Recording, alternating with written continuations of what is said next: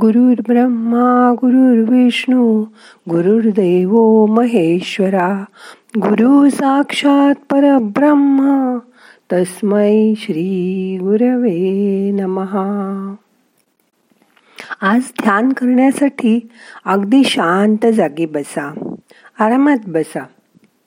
आपल्या मनातील अंतरंगात बघायला सुरुवात करा. डोळे अलगद मिटा. मोठा श्वास घ्या. सावकाश सोडा.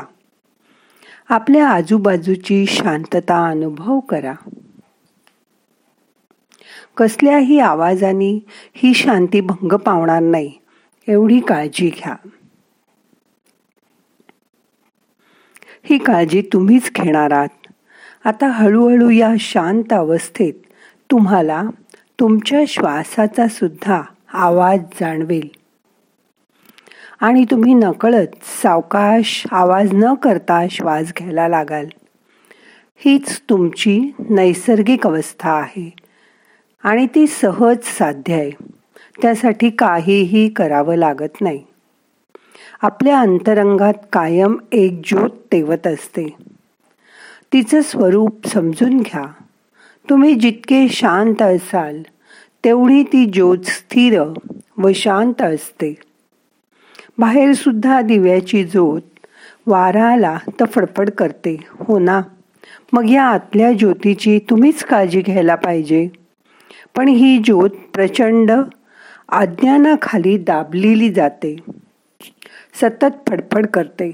म्हणून ही अज्ञानाची आवरणं दूर केल्यावरच तिचा प्रकाश फाकेल. म्हणून तुम्हाला शांत राहण्याची गरज आहे. तुम्ही स्वतः जेवढं शांत राहून जितकं काम कराल तेवढी तुमची संवेदनशीलता वाढते आणि जाणीवेच्या पातळीही वाढत जातात. त्यामुळे स्वतःबरोबरच आजूबाजूच्या प्रत्येक गोष्टीबद्दल तुमची समज प्रगल्भ होते.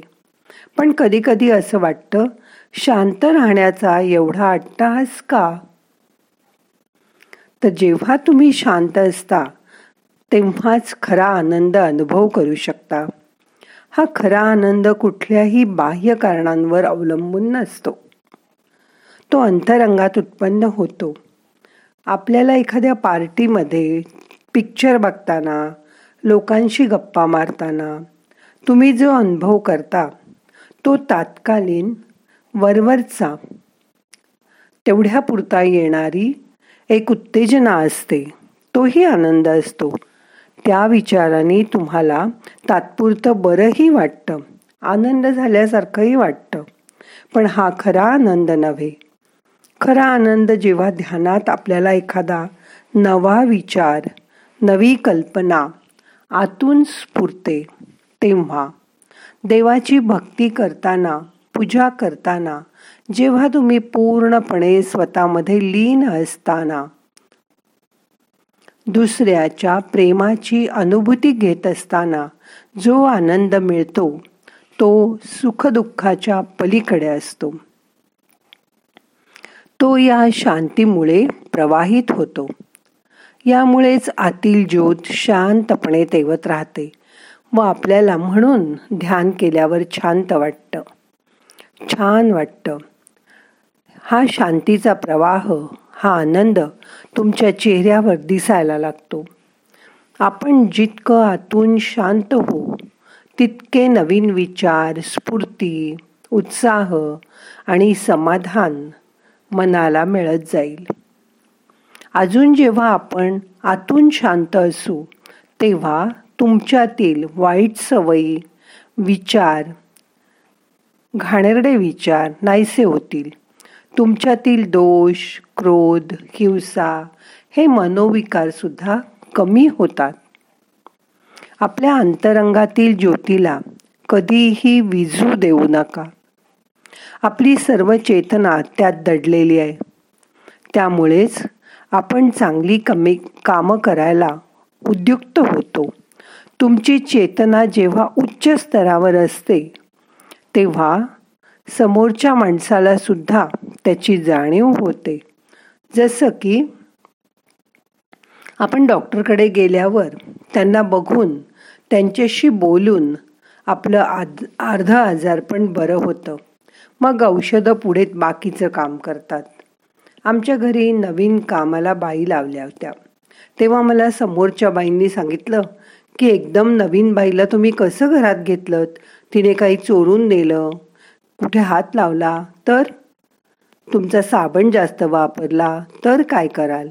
अशा शंका मनात ठेवून तुम्ही दुसऱ्याशी जेव्हा व्यवहार कराल तर तशीच ऊर्जा तुम्ही निर्माण कराल. या उलट त्या बाईंना पहिल्यांदा समज द्या. आमच्या घरात इकडे तिकडे काहीही पडलेलं असेल तुम्ही त्याला हात लावायचा नाही. तुम्ही फक्त तुमचं काम करायचं. वायफळ बडबड पण करायची नाही. काम स्वच्छ वेळेवर करून निघून जायचं की त्यांनाही तुमच्या मनातील भावना कळतात व त्यासुद्धा तुमच्याशी प्रामाणिक राहतात.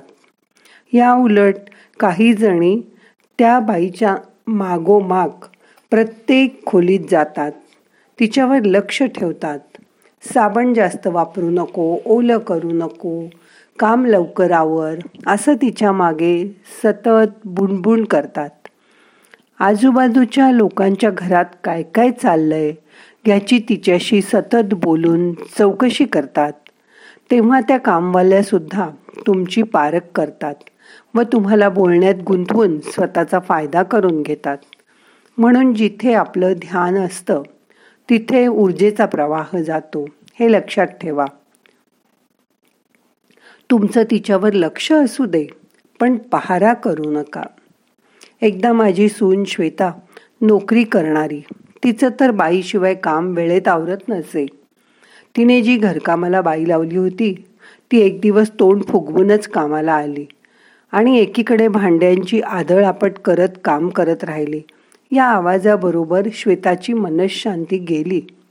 ती पण बेचैन झाली. कामवालीने आज नीट चांगलं काम केलं नाही. या कारणामुळे श्वेता दिवसभर ऑफिसातही अस्वस्थ झाली होती. तिच्या मनात उगीच ती ओट्यावर पडलेलं घड्याळ तर घेणार नाही ना? आज अंगठी पण चुकून टेबलावरच राहिली. ती तर उचलणार नाही ना?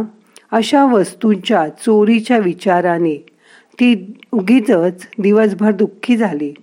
या उलट तिने तिचा विचार न करता स्वतःच्या चेतनेची पातळी उच्च ठेवायला हवी होती.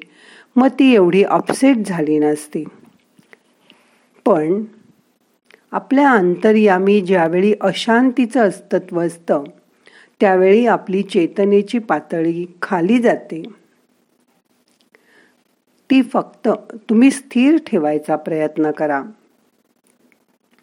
जेव्हा आपण चुकीचं काम करतो किंवा वाईट विचार करतो तेव्हा सुद्धा ही चेतनेची पातळी खाली जाते.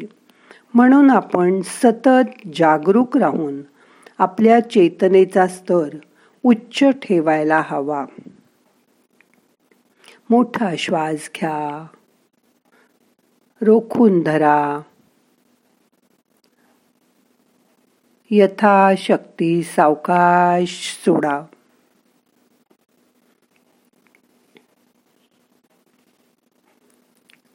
जेव्हा माणूस खोटं बोलतो वाईट वागतो तेव्हा त्याची चेतना कमी होते. पण ज्यांचा चेतनेचा स्तर रोज वृद्धिंगत होतो त्यांना कधीच खोटं बोलावंसं वाटत नाही. चुकीचं वागणूक त्यांच्या हातून होत नाही. त्यांना एकदा तो आनंद व शांतीचा मधुर स्वादाची सवय लागते. मग त्यांची शांती सहसा ढळत नाही. बघा अनुभव घ्या करून बघा जमेल तुम्हालाही. आता सगळे प्रयत्न सोडून द्या. जेव्हा आपली चेतनेची पातळी उच्च असते तेव्हा समोरची व्यक्ती तुमच्याशी खोटं बोलूच शकत नाही किंवा वाईटही वागू शकत नाही. जसं मंदिरात गेल्यावर तिथे माणूस सहसा खोटं बोलू शकत नाही किंवा दुष्कृत्यही करू शकत नाही. सगळे प्रयत्न सोडून द्या. शांत बसा.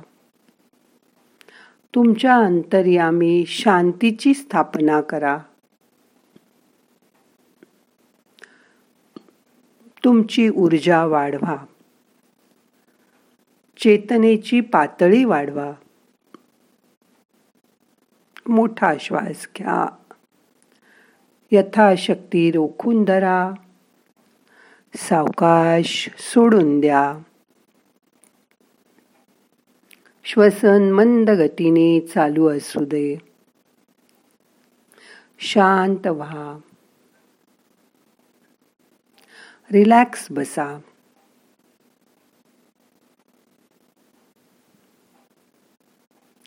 मनात कुठल्या विचारांचं वादळ असेल तर ते शांत व्हायची वाट बघा.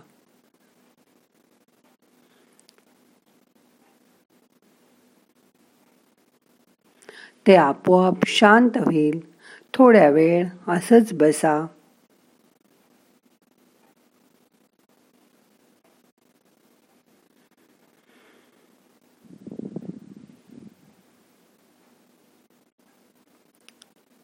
श्वासाकडे लक्ष द्या. येणारा श्वास आपल्याला ऊर्जा घेऊन येतोय. जाणारा श्वास आपले ताण तणाव शरीराच्या बाहेर घेऊन जातोय. त्याची जाणीव करून घ्या.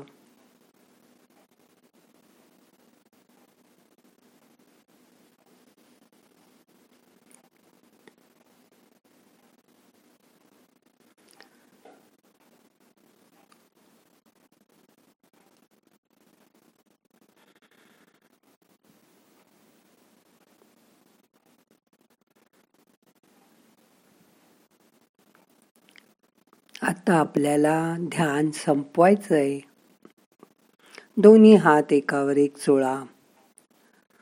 थोडेसे गरम झाले की डोळ्यांना हलकं हलकं मसाज करा. डोळे उघडा. प्रार्थना म्हणूया. नाहम करता हरिक करता हरिक करता ही केवलम. ओम शांती शांती. शांती.